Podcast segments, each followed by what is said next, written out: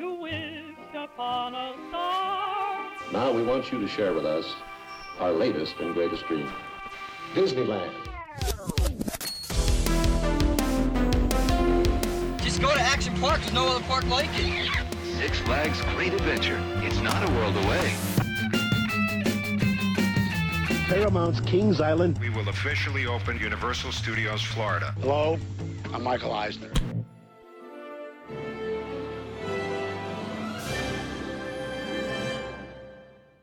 Now, here is your host. Hello and welcome back to the Defunctland podcast. My name is Kevin Perjurer. Today I am joined by the extremely talented puppeteer Noel MacNeal. Noel, it is an honor to have you on today. Thank you. Thanks so much. So we just had the first episode of a new spin-off to Defunctland called Defunct TV, and the focus was on Bear in the Big Blue House.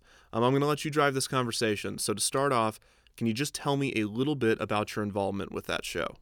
Yeah.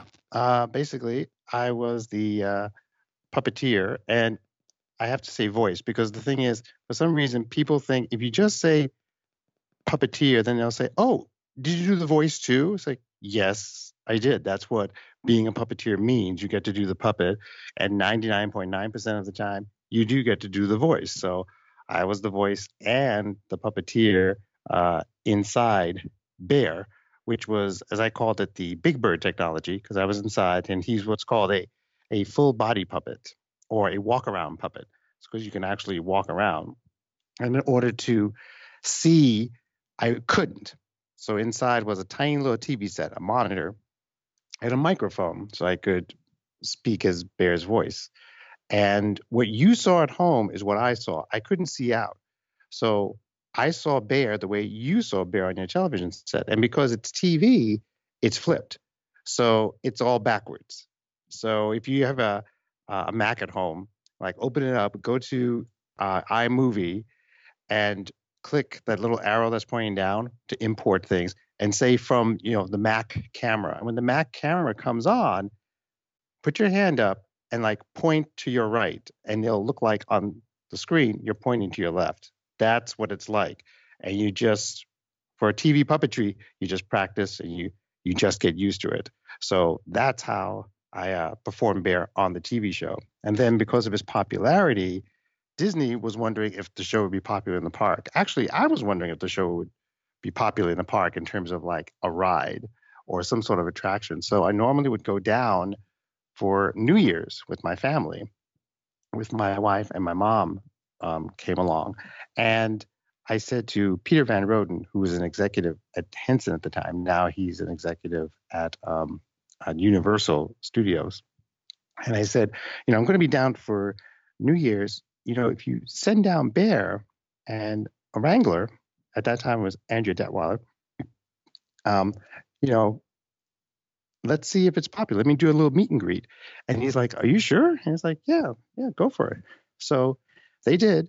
They sent Bear down, sent Andrea, and got into Bear. And then it made more sense for Bear to be at the it was called then the Disney MGM Studios. Now it's the Hollywood Studios because of the fact that it was uh, you know a show, and so they decided it would make more sense for Bear to be part of um, the the Hollywood Studios. And so right next to the um, Great Movie Ride, I came out and just like stood there, and people suddenly like looked over and saw Bear, and I waved, and they ran over, and I you know I say hi to kids, I would take pictures. Well, a Disney person, a, a park person, came over and and leaned into me and said very quietly but very politely, "You're not allowed to talk." And I and Bear turned to him and said, "Yes, I can." and I said, "No, no, you're really not allowed to talk." And he, and Bear put his hand on his shoulder and said very politely, "No, really, I really am allowed." and that's when that's when the, the, the Henson people explained to him, they're like, no, this really is Bear from the TV show. And it's like, oh. And so after that, um, VEE Corp is the uh, company that makes all those shows like, um, you know, Sesame Street Live. And uh, I think they were part of like the Ice Capades for a while, but they were part of those arena shows. And so they were, they were wondering too if Bear would also be uh, a popular attraction for an arena show. So first they did a mall show, a little mall tour. They made this big blue house, and it was with Bear and like uh, the puppet characters, but the puppet characters scaled up.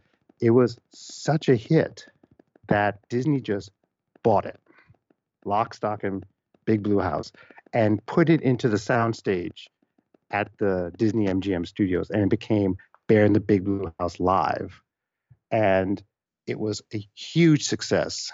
And so for that show, that's when, and for the mall tour in general, that's when myself and my co-stars, Peter Linz, Tyler Bunch, and Vicki Eibner, that's when we recorded our voices, the character voices, and had puppeteers trained to lip sync along. I went down, I went to uh, initially went to VEE Corp in Minneapolis and uh, consulted and trained with uh, the bear puppeteers, and Tyler Bunch trained the, the ham puppeteers.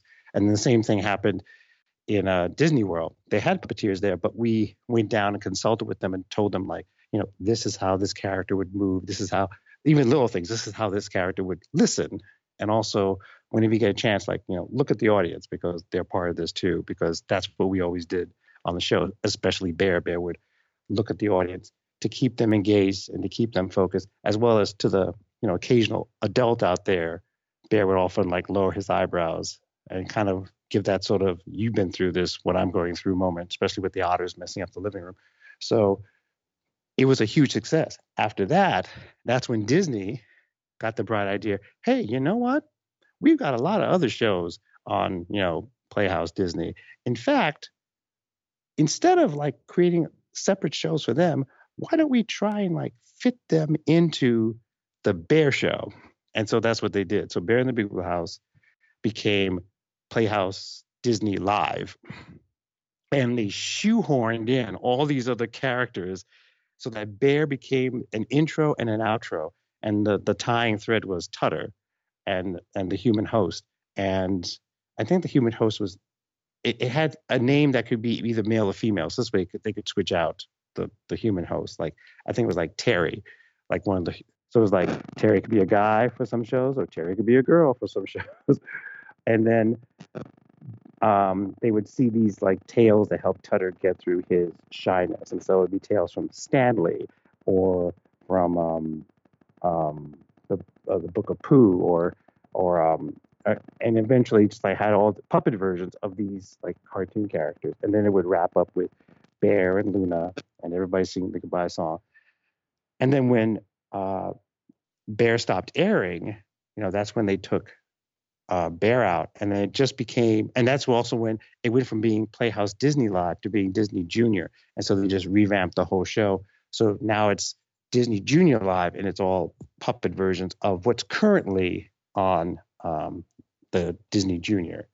So that's how that all evolved. So for for for for for the, for the parks anyway, and Bear got to be a part of the uh um the the, the Christmas parades the that would air uh, the Disney World uh, Christmas parades, which would always be shot around November, like the segments they would shoot in November. So at the time when you would watch the Christmas parade, they would cut live to the parade like on Main Street USA, but any like cutaways to like celebrities or other characters, that was all pre-recorded, like over a month in advance, and you know, like around like the first of November, and so Bear would get to go down and and and do those uh, to do those segments. In fact, one time there was like at the end there was like a whole big they wanted to have a big crowd scene with all the characters and the Santa Claus float and everybody there, and so and that's what oh, that's what they would do too. They would also pre-record the parade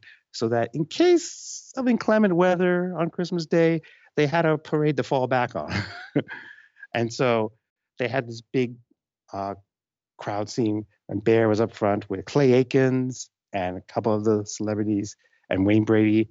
And behind him is like all the Disney characters like Mickey and Minnie and Blue and Pluto and so at one, but they wanted a, a, a photo of everybody. So, oh, everybody, look up here, smile. And Bear turned around and said to the character, "Say cheese." Oh, just kidding. and everybody, of course, mimed the oh shucks and oh we can't and things like that. So, so well, well, this is this is perfect. This is getting all of our Bear in the Big Blue House in the parks information out right out of the gate. So if anybody just wants to know about the theme park aspect of the show after this segment, I guess they're going to tune out. But as far as this goes, so this entire you know the live shows and the Disney MGM and all that stuff, it all started from that one walk around experience you had. Well, yeah, as a, as a, I mean, I took I took Bear, the one from the show, because he uh, he was a there's walkarounds like you know Mickey and Minnie are walkarounds, but a walkaround puppet or a full body puppet is what Bear is. It's what Big Bird is. Um, it's it's it's a it's like the next step of being. It's not just a costume. It really is a puppet, but it's a puppet you wear from from head to toe. And so I took Bear down, and this way I was able to walk around because at that point, that's when the crafty people at Muppets at the Henson Company had figured out how to put a camera into Bear's left eye. Oh, okay. This was going to be my next question: is how did that experience go if you couldn't see? Yeah, so this little like camera in his left eye, but it's, and it's like little glint, and so they had a matching eye with a matching glint, and so if the vision I had was imagine, okay, everybody's listening, you too, Kev. Take your left hand and make a circle and put it around your left eye. And then with your right hand, cover your right eye. So that's pretty much the vision I had with a monitor, with the, the monitor that I had.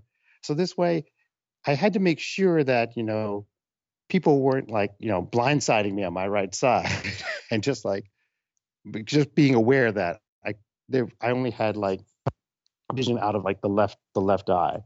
But then I could see things. And so I could see people and talk to people and actually walk around and be free and just like you know wander around which was great. So um, i started using that for when i did appearances because bear was popular. And so he would go on shows like at that time donny marie and wayne brady had a show.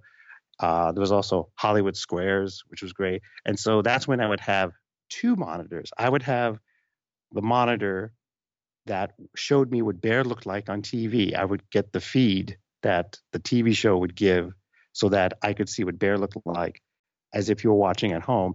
And then right next to it was a second monitor as a backup. So this way I could actually have Bear's vision and see where I was going because Bear was the only Muppet character, because technically he is a Muppet. Bear's the only Muppet character who was able to walk out with the celebrities and get into a square because that's how they introduced at the top of the show. They would introduce each star, and each star would come out, take a bow in front of the live studio audience, and then go into to their square. When Kermit, Elmo, Big Bird, and Oscar did it, it was already preset because they couldn't walk out. But Bear could, and I was very proud of that.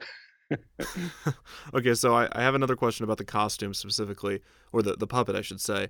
Is that you've talked about on other podcast that the the puppet is washable, or yeah. that certain parts of the puppet can be dry cleaned. Is, that yeah? The the except for the except for the head, uh, Bear's Bear was actually in in two halves. He was like the bottom half that was like almost like a big kind of like clown pants, and I would put my feet inside his feet, and they were like you know Nike sneakers inside, and I had a backpack, uh, a harness that I would then put on and clipped together. And that's where the monitor and the microphone were. So just alone was just this like kind of like big hoop skirt with, you know, bare feet and this harness. And then the top was put over me and then zipped up. And so but considering that it got warm because fur is warm. At one time I put a mon- I put a thermometer inside because people ask me how hot does it get in there? And at one point during the height of, you know, doing the monologue and then doing a dance, it got up to like 92 degrees oh inside. But it's a dry heat. And I'm, I'm sure. So then at some so we would have like hiatus weeks and that's when bear would get cleaned and so except for the head the the feet would come off like slippers and then the fur got unbuttoned from the what was called the helix the the un, the understructure that was all netting and uh, webbing to keep that nice body shape. That would go to um, the uh, dry cleaners and get dry cleaned. A special um, dry cleaners that's used for um, for costumes like on Broadway and for stage work. So they knew exactly how to clean that. And then the fur was hand washed at back at the, the Henson shop and then hung to dry. So there was all nice and, and clean. And I always made a point of making sure my hygiene was good because I didn't want to like put anybody through anything. Um, and so it was nice and, and clean and dry. And in order to keep me from like passing out during that first season, the air conditioning in the studio was cranked all the way up. So it was freezing inside. And people would like complain how cold it was. The wrap gift at the end of the season, everybody got these wonderful fleece jackets with Bear in the Big Blue House embroidered on it. So that this way, for season two, you come back, you wear your fleece jacket, and you don't complain. yeah, as if the incentive of keeping you from heat stroke wasn't enough. Exactly. So, so it just like delayed the passing out. So, well, let's stick with the bear costume for a little longer. Uh, can you just take me through all of the controls? So I know there's a false arm, but it's movable, and then you have the one arm you do use and the arm that goes into the bear's mouth. Yeah. Can you just explain pretty much all that and how that works? Uh, well, that's a, like I said before, it, I called it the Big Bird technology because Big Bird is very similar in terms of style to Bear. Caroll Spinney, who I worked with on Sesame Street and learned everything about body puppetry from. Um, Big Bird, he wears Big Bird's legs like a pair of pants, and then you put Big Bird on top of him, and Caroll puts his right arm straight up into Big Bird, and his hand goes into Big Bird's beak, and he has a little control on his index finger uh, or his pinky to uh, make Big Bird's eyelids go up and down. And then his left arm goes into Big Bird's left wing, and then there's a string that goes up through the neck through a little ring down to the right wing. So this way, whenever Caroll moved the, his left arm, the right wing would move. Bear was the same thing. I would put my right arm up through his neck into the head, put my hand into his mouth. My index finger had a little trigger that would move the eyebrows up and down. And my left arm would go into Bear's left arm. And there was a little monofilament that went up through a little ring under his chin and then down to the, the right arm. So then whenever I moved my left arm, the right arm would move. But then by the last season, oh, we we had um we had like a a wild arm that was designed and built so that on certain occasions Bear could have a right hand. So it was like for one time we wanted to try it. Like Bear opened, you know, door, welcomed you, sniffed you, just smelled really good, and then he would like pick up like a letter or or a book or a package, and then he he brought it really close to camera. And as Bear brought it close to camera, that's when Jim Kroupa was the fourth, uh, the uh, fifth puppeteer on the show. He had the wild arm on, so that Bear could actually point to things while the my hand was holding something, and then put it back in the box. And then as Bear stepped back, Jim would step away, and it looked like Bear was just stepping back. So it kept that illusion. So for a while, people were like, "Wait a minute! Like his right hand is moving and his left hand's moving." It's like, "What's going on?" It's like, "Yep." So that was our little trick. so when you didn't have that other person's arm and you were just doing the normal, you know, false arm with the string, was it did was it reversed? So if you lowered Bear's arm, the other arm would heighten would go up, or was it that one would go up and the other would go up with it? How did that no no lever? It was a counter lever. So if my left hand went up, the other the right hand would go down, and if I lifted if I lowered my left arm, the right arm would come up. So then we started to have different lengths for certain things. Like when Bear would dance, especially the Bear Cha Cha Cha, we used a shorter one. So this way his arms would really look like they were active when he was dancing. Ah, okay. Did you have any uh, control over the ears at all? Could you move the ears?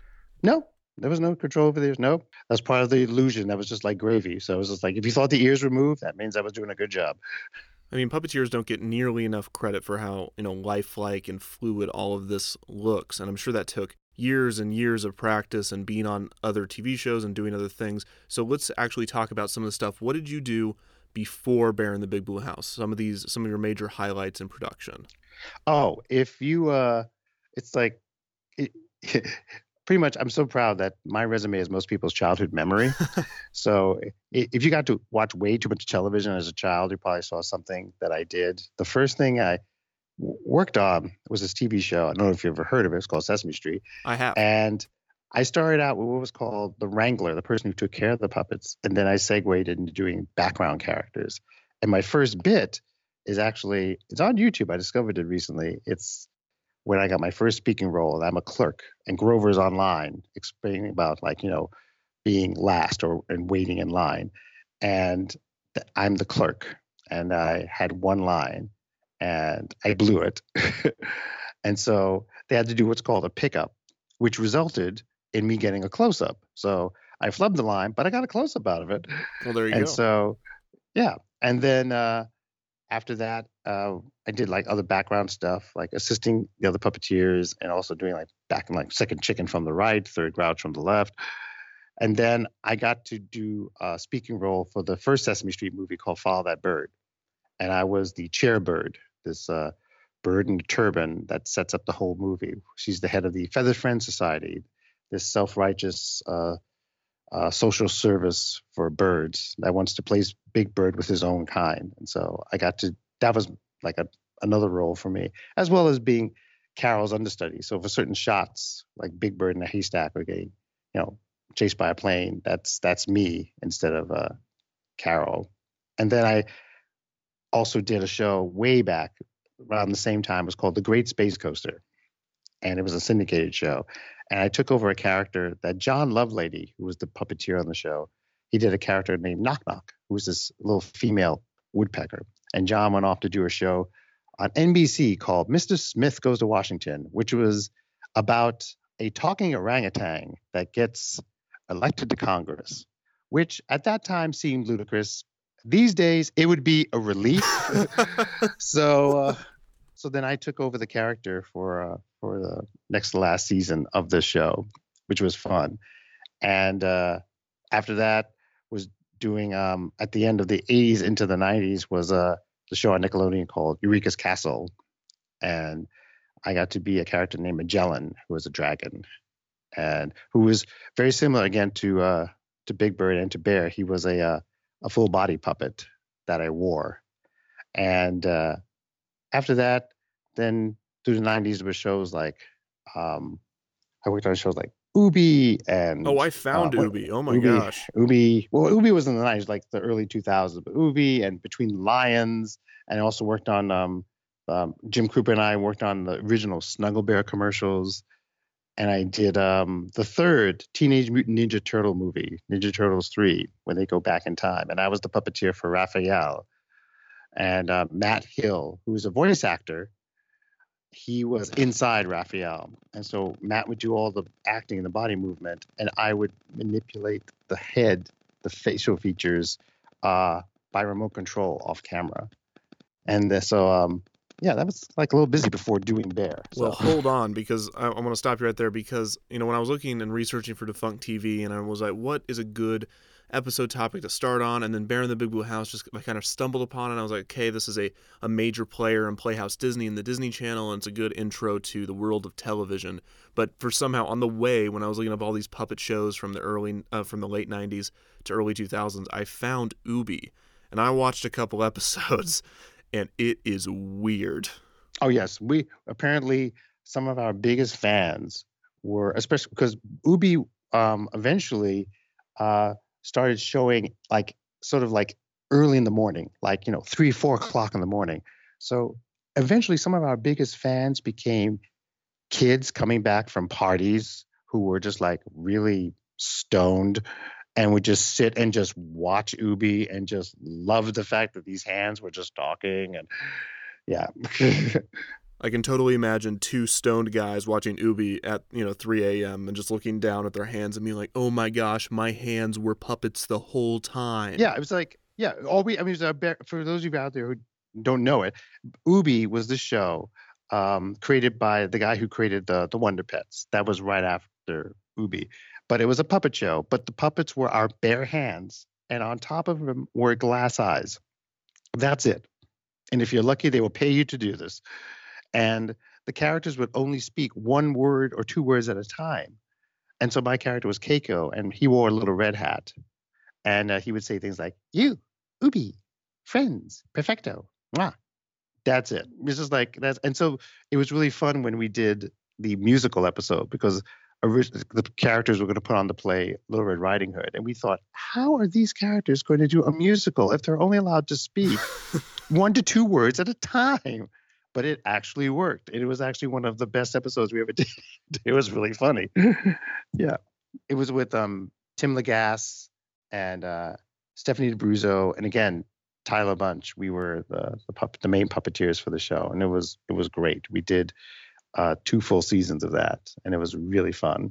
And yeah, looking back now, it's just like it's still such one of those wonderful, weird little shows that came along. That's that's that was such a treasure. Yeah, it's un uh, it's unfortunate that there are not more puppet shows now. I mean, we have a lot of animations. I mean, CGI is so easy to do now for TV studios. I just I really think that there was so much more depth and uh, places and chances for world building with these puppet shows, and there's just not as many anymore. Yeah, I mean, like I said, they they were the artists at the Jim Henson Company. The way they designed and built Bear and the characters, and Jim Kroupa, who was one of the puppeteers for for Bear, he had a company named uh, Three Design Studio. They're the ones who created the characters for Eureeka's Castle and for another Nickelodeon show uh, called Allegra's Window. And they did the uh, some of the puppets for that. And it's it's it's they're truly underrated. The people who can make puppets because people think, you know, oh, a puppet. It, it doesn't cost that much. It's a puppet. So that's when you know professional puppeteers will get a call from like you know producers like, so I have this great idea. I want to use a puppet. I want the puppet to do this and this and this and this and this. How much would it be? And the you know professional puppet builder will tell them the price, and they'll say, oh well, I only have a hundred bucks. and it's, so it's like so. In, in that case, it's like you want to tell them, you know, like it's like you know, okay, you know what? I want to do, you know, a show that has like, you know, this, this, this, and this. And they'll say, well, what's your budget? Oh, I don't have one. So can you make it anyway? I mean, it's that kind of mentality that we're that we're dealing with, and they think that, you know, it's just easier to do with animation. The classic story that I have is I had an idea for this great music show, a live action music show with a human host, Aaron Nigel Smith. Go to YouTube, look him up. He's a great entertainer for families and and for adults. And he was going to be the main character and all these puppet characters on this island. And I had like a map of the island and little little cutout figures and all the Bibles and great illustrations and and I was pitching it to one of the major American uh, kids channels.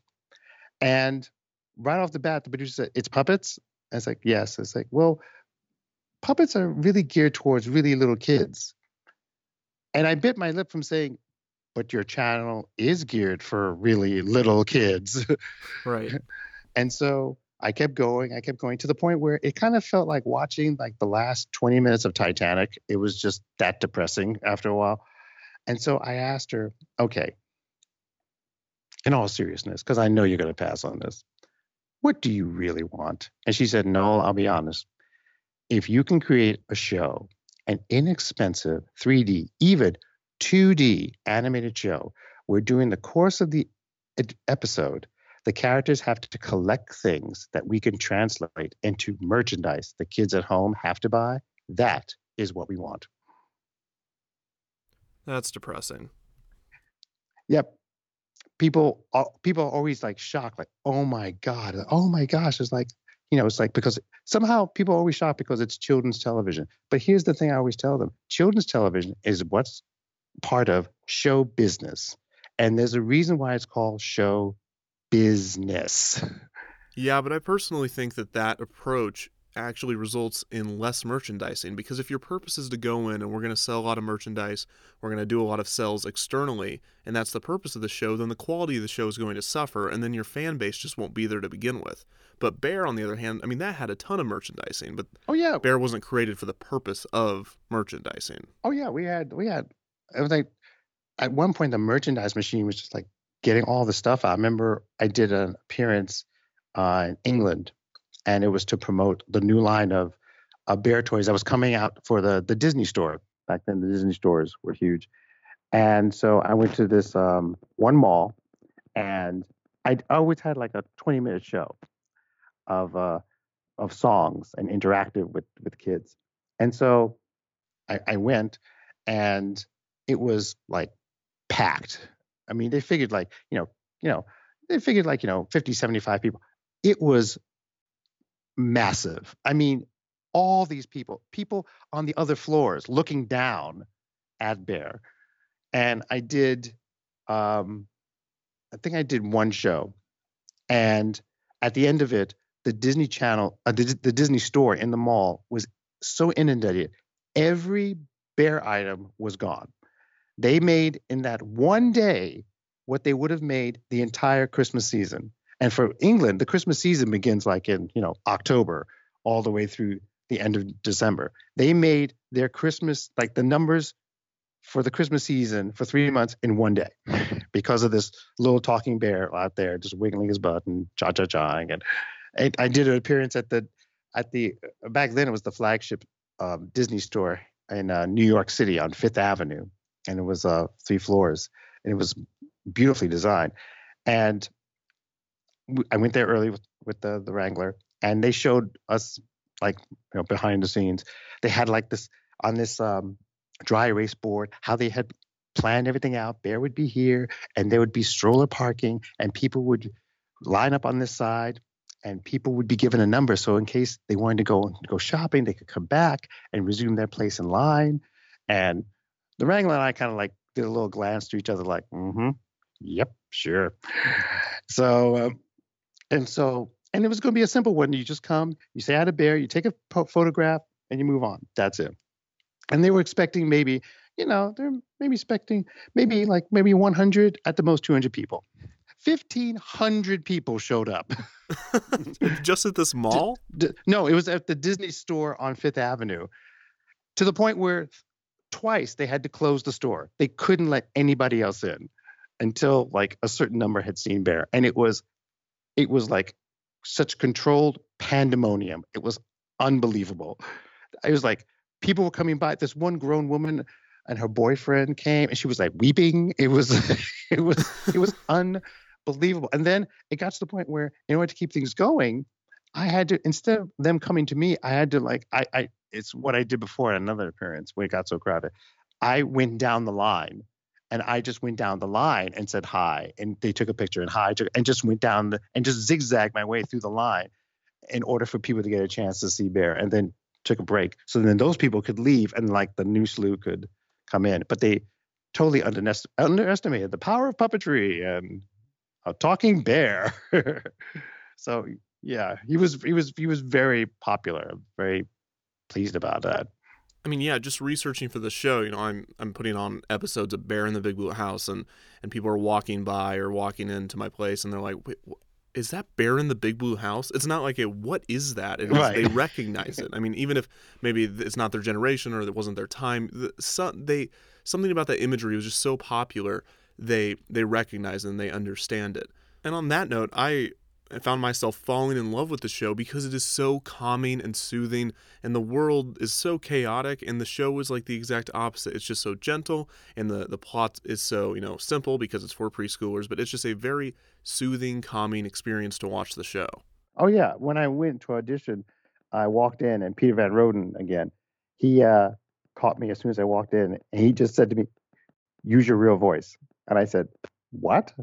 But with the Muppets, we don't do that. He said, "No, no, use your real voice," because they wanted to design Bear to be the anti-Barney. They wanted a show designed so that pa- kids and their parents or caregivers could sit together the way Bear was sharing his time with the young kid at home. They wanted that same feeling to then continue after the show was over so that the grown up could then continue having an adventure with the kid at home, as well as the fact they wanted to have, you know, a character whose voice didn't make your eyes gouge out every time you heard it. So Yeah, and that is so accurate because I mean that show was huge. So many people know what it is, but no one has any negative feelings towards it. Like just strong negative reactions toward that show, the same way they do for other so- shows, such as you know Caillou, for instance, or Barney. I mean, it's just such a different reaction, so positive. Yeah, exactly. Yeah, I mean, I was always flattered that when you first premiered, uh, a New York critic here said Bear was Mr. Rogers in a fur coat, which was like one of the highest praise. So that at one point, uh, for one show at the very beginning, uh, Bear like picks up a sweater that's hanging on the coat rack in the foyer, and he puts it on. And as soon as he turns around, I do this sort of like foish, like Mr. Rogers kind of voice. and then, uh, yeah, it's like one of the few times Bear actually like wore clothes. But uh, it is, it, it was a very sincere and genuine show. And I, I still get every now and then an email, a fan email, first from the kids who watch the show who are now like graduating college, and then uh, from moms and parents of kids with autism and special needs whose kids still watch the show on DVD or on that VHS tape that they they made like all those years ago. And that's when I realized there's no show like this on anymore, Bear or Mr. Rogers. And so that's why I've been trying to develop my own show for kids with autism and special needs. And it's called The Show Me Show. And I have a channel on YouTube and I have a website. And so I'm developing this show to try and come back to a show where it's, you know, very sincere, very gentle, not too loud, not in your face, and just a, a really fun place, but a nice, gentle place that you go to, just the way you did at the Big Blue House. Oh, that sounds awesome. Definitely send me those links. And anyone listening right now, I'm sure they'll be in the description. Just if you're whether you're on iTunes or whether you're on YouTube, just go down there and you can check out uh, the links that Noel's going to send me on these. Um, but Noel, you also wrote some episodes of Bear in the Big Blue House on top of you know writing this new show that you're doing and doing all of these other shows afterwards. You did did you write and direct? I mean, what what what did you do on the production side, not just acting? I think I wrote about four episodes. I think, and I directed one. Yeah. And one of the episodes you wrote, I've seen the ending to, which is a, the it's a the Harvest Moon Party for Luna. It was the big cast version of the Goodbye song. Oh yeah, that's when I co-wrote. So that'd be a fifth one. That was when I co-wrote with um, Mitchell Kriegman, who created the show, and it was and that was uh, I think that was the season two uh, fin- uh, episode, the the last episode, because we weren't sure if we were getting renewed or not. So we thought, okay, let's let's go out with a really big like festive kind of show. So that's where we had like every single character who had ever been on the show be in this this last scene, which and and Bear and Luna always sang the goodbye song, and this is the only time you got the extended version of the goodbye song that Peter that Peter Lurye had to go back and write. yeah, and in this episode, there's two bears. I mean, there's there's Bear who you were playing, and there's also Ursa who is Bear's friend. That that just has to be the normal bear costume with a cloth around it and a different voice, right? I mean, it's it's the only difference is that cloth. Well, that was that was one of that was um uh, the PR bear before the uh the, the mall tour even happened. They had a PR bear that would go and do appearances because when I wasn't available, uh, they would have the PR bear go and do appearances at you know a store, and um, so we just used that bear and dressed it with a shawl and a little fan. And uh, Matt Vogel was inside puppeteering it. And uh, yes, and Matt, Matt has now like gone on to other things. He is now he is now Big Bird. Now that Caroll's retired, he is now Big Bird. And most recently, Matt is now Kermit the Frog. And so Matt was inside, and then the voice of Ursa, because she is from Spain and she speaks Spanish, was Carmen Osbahr. And Carmen is a puppeteer that I've worked with for so long and a dear friend. And we worked together on Sesame Street. Carmen is the puppeteer for Rosita, as well as she and I worked on a show back in the early 90s called The Puzzle Place. And she was Kiki, and my character was named Leon. And just take a moment to think what Leon spelled backwards is. Ah. There you go. And uh, so she was so she was the voice, and so Matt was lip syncing along. And and so it was kind of established that you know, Bear had this pen pal named Ursa. And at one point, they did a split screen like calling, and Bear like called each other. So for then this for this show, that's when we had Ursa come to the Big Blue House, and it kind of it kind of became established that Ursa was kind of Bear's girlfriend, and uh, they had a very special kind of relationship. Because I know I see where you're going with that. Was Ursa Bear's girlfriend? yes, Ursa was Bear's girlfriend, and we thought and we thought, you know what? Let's introduce the fact that you know you know, Bear has, you know, you know, a special friend, Ursa, and they like being together and just like, yeah. So, so the last shot, you know, Bear's in the kitchen, he's saying goodnight to you, and then hope you had fun at the Big Blue House. And then the back door, that's when Ursa says, Vamos, Bear, you promised we could sit and watch the stars. And say, oh, yes. And so that's when she comes in and uh, says to everybody, you know, Buenas noches, which means good night. And that's when they turn and go out. And the last shot during the credits is Bear and Ursula sitting back to back um, with our backs to camera, looking up at the stars. And just before it fades out, that's when Bear's arm goes and puts his arm around Ursula's back, and then it just fades out. so Yeah, well, you guessed my question. Yeah. That's exactly where I was going with that. You know, I'm just trying to make sure all this fan fiction makes sense. I don't want, you know, my writings to have any plot holes in it. I just had to know is Ursa really Bear's girlfriend? So thank you for answering that. no, it was it was true. And plus, we also established the fact that in Spain, Ursa, who lives on a farm, she goes out every night onto her balcony and talks to Luna as well. So it just seems to be a bear thing that the moon does. So Well, that, that's nice to know. Yeah. And on on kind of a related note, um, a big part of the show is napping and sleeping, and yet uh, at least Tutter he sleeps a lot in the episodes that I've watched. But then you also have Ray and Luna, and they can never sleep, right? Because no matter what side of the world they're on, they're always just talking to people on balconies. yes, exactly. They're just like constantly on and constantly awake. It's like they're cursed. I just want to sleep. Exactly, which I think is probably when eclipses come in handy because in this way one of them gets a break, and so yes, that's that is perfect, fantastic. so every one to two hundred years they actually get to take like you know a quick ten minute nap, and then they're on for another millennium. Yeah, great. We've added something to the Bear in the Big Blue House canon. I'm just looking to boost the world, make really help out the lore. As I want to make it my own, really. People always ask like, "Who is Ojo?" And I said, you know, because you know Tutter lives with Bear, because I mean Tutter and Bear were technically roommates. And then uh, the otters live out in the otter pond, and Tweedle lives in a tree nearby. And people are saying, "Who is Ojo? Where does she live?" And I always said that Ojo lives down the street. Okay. and her mom is like you know this high powered lawyer who like is always working single mom. So then she allows ojo to come and hang out at the big blue house. So it's kind of like sort of free daycare that she's taking advantage of.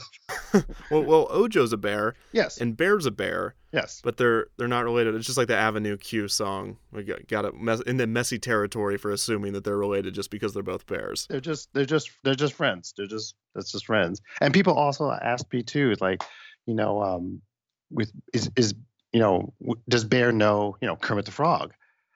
And i would always say that well bear knows of kermit the frog because kermit's famous just like bear knows of brad pitt and you know angelina jolie and george clooney eh, because they're famous. But you know bear doesn't personally know kermit even though they are within that sort of muppet family canon. I mean even though bear's a muppet. He doesn't know kermit but he knows of kermit because the muppets in, in the muppet world the muppets are celebrities. They are like you know the celebrity you know equivalent you know. So there's like the celebrities on sesame street you know i mean the, the characters on sesame they know kermit because kermit used to hang out there but you know they don't know miss piggy they know of miss piggy and they've seen her but she's she's a celebrity so you know It's also super depressing to think that all the people on Sesame Street knew Kermit, and Kermit just totally forgot about them and went to become famous in Hollywood. Right. Well, actually, on um on YouTube now, there's this bit of um a, Jim Henson and Frank Oz back in the early '90s. They made an appearance at um at uh, MIT during the Puppeteers of America festival back then, and they're on stage and they're answering questions. They're talking about, and at one point, Kerm, uh, Jim pulls out Kermit, and Frank pulls out Cookie Monster. And Cookie Monster begins to berate Kermit over the fact that he left his little friends on Sesame Street behind to go off and be big star, don't have time to come back and sing the alphabet. Oh no. And it's really funny how Cookie's giving Kermit such a hard time. I, I love that. Again, we're building on the lore of all the Henson productions. I mean, it's it's great because there's so much. There's so many casts of characters, so many different properties to play off of. But well, I mean, now it's split right between Disney and Jim Henson Productions. well, yeah, because yeah, because um, Disney owns uh, Bear and and the Muppets, and um, and um, Sesame Workshop now has complete ownership of the Sesame Street characters. But the Jim Henson Company still owns, uh, for instance, Fraggle Rock. Uh, they still owned um, the Dark Crystal, which even as we speak, they're doing the new Netflix series over in London, and I have uh, friends over there working on it right now, which will be coming out, um, at, I think, some point late this year or early next year, and it's a prequel to the Dark Crystal. So yeah, so so they are, and uh, they've also done TV, things for TV. They've they've done um, um, a new uh, computer animated version of the Doozers, and uh, and they were involved in um, the the exhibitions. The there's the Jim Henson exhibition in, in New York at the Museum of the Moving Image in Queens, and then there's the um, the exhibition of the Muppets and Jim Henson at the Center for Puppetry Arts in Atlanta, and so they were heavily involved in that. And there's also the the Jim Henson Foundation, the Jim Henson Legacy that just keep um, so sort of like you know Jim's legacy and Jane, his wife too, their legacy uh, going and make people aware of it. And so they they they uh, sponsor um, um, um, not scholarships, but you know the money you would need to order to help uh, develop your puppet show or puppet piece. They do that every year, and they they work closely with um, um, the University of Connecticut of Storrs, Connecticut, uh, which uh, UConn, which still has its four-year puppetry program, and so uh, yeah, so they're still involved in stuff. Okay, yeah, and so I have a few more uh, bear-specific questions.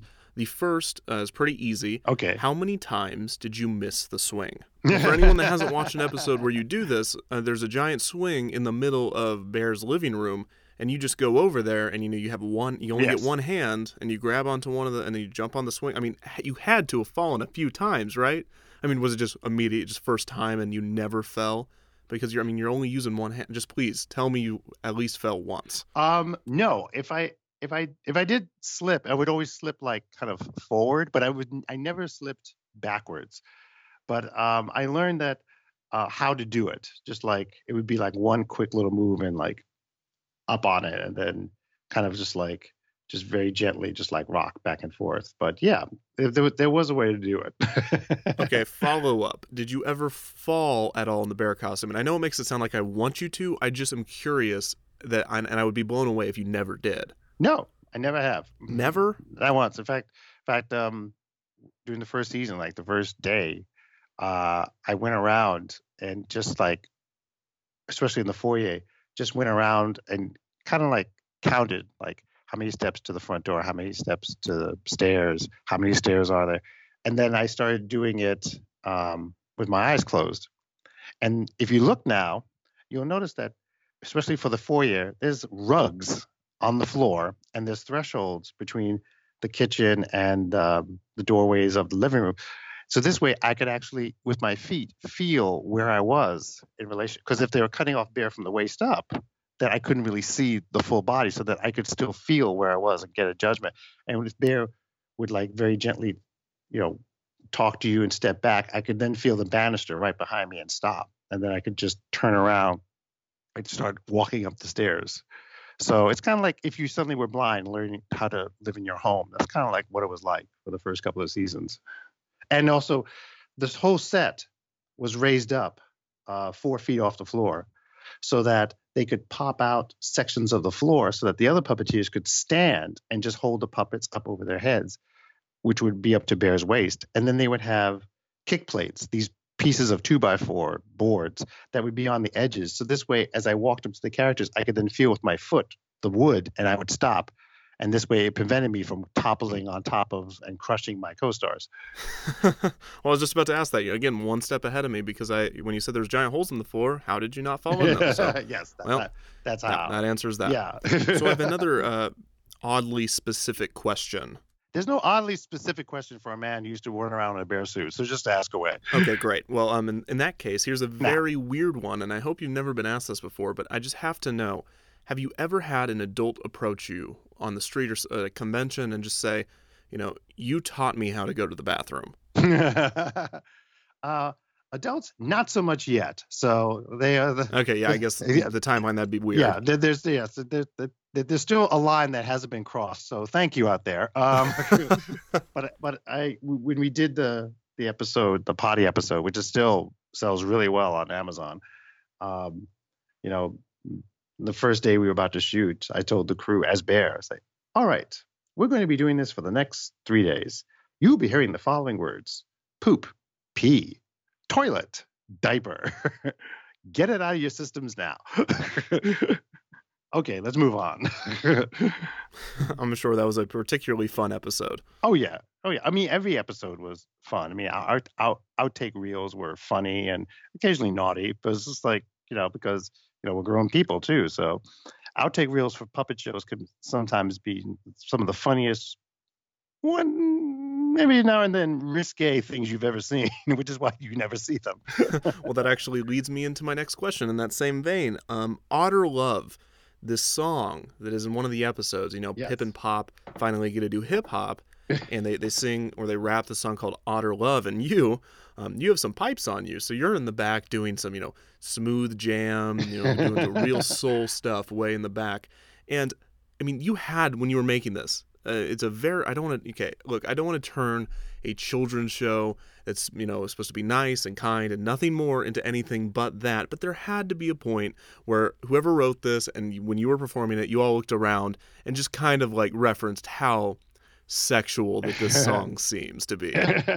oh yeah, I mean some of the yeah, like it was it was one of the reasons why we always pre-record the songs because there was like another song where the otters were going to do it live and they just kept messing it up, which was just so funny and just reinforced like yes, this is why we take the time to pre-record songs. But this song was just really it was just really fun. All the songs on the show were just like really fun to do and some of them were just like outstanding, like Otter Love. And even before that, Bear had a song called uh, uh, Love, and uh, that was a fun song too. And then for the potty training, you know, there was like, you know, there was the, you know, the toileteer song, and it was like, so it's just like all these like really silly songs because you know it was entertaining for us, and it wasn't we like the songs were never, you know, quote kiddie songs. They were all different styles. Even the theme song. If you look at the theme of the show, it's like you've never seen that kind of a theme song for a kids show before. And so yeah, so it's just like it, it, it, it, it was Some really heavy br- sax. yeah, just like breaking rules and just like just very it was very jazzy. It was very sort of a, like a jazzy um um improvisational jazz kind of like opening, but it's for this kid show. And uh yeah, and we did all kinds of styles. We did, you know, hip hop, we did country, we did ballads, we did gospel. Um it was fun. And you also had the great. opportunity to do a two live crew style song um, called Otter Love. Yes, we did. So I'm, I'm sure it's on it's on YouTube somewhere. I'm sure I don't have the rights to play it. But yeah, no, I'm sure it's out there, and you can definitely go go watch it in in lieu of me playing the entire thing. But this is a this is a very very fun song. And so uh, on a different on a different part of the show, you know, you have the song portion. But the very beginning, you know, Bear opens the door and he sniffs you, and he asks, "What's that smell?" And he says something like, "Oh, you smell like berries. You smell like pancakes." One is one is like, "You smell like bananas." I mean, if you were sitting at home as a child and you were just sitting there and then you were eating a banana and then Bear was like, "You smell like bananas." Wouldn't that just freak you out? Oh yeah, I've I've gotten occasionally like somebody has said that you know that particular day you know they had oatmeal or they had taken a bath or they had brushed their teeth.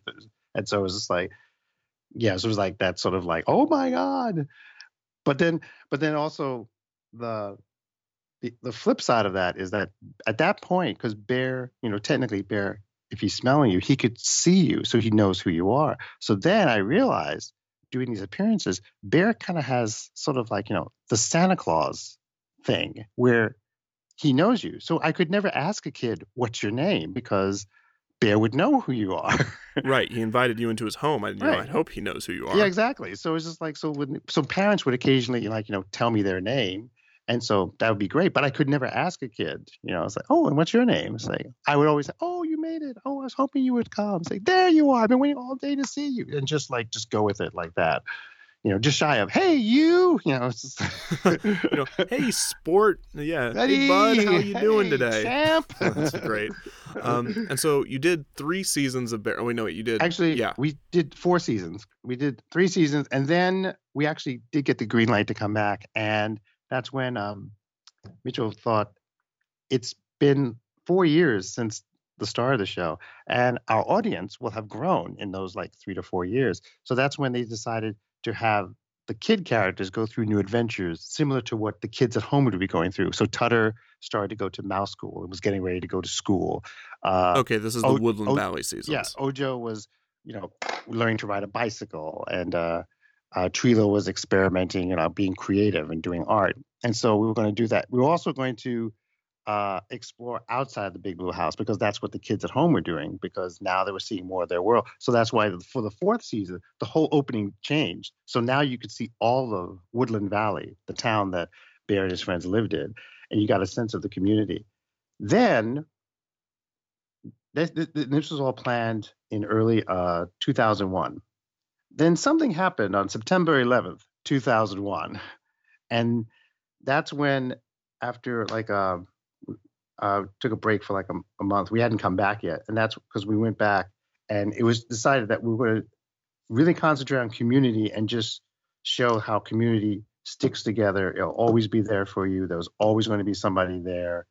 Uh, the heroes in your community, like the firefighters, that kind of thing. And so that was like the new theme for the for the fourth season.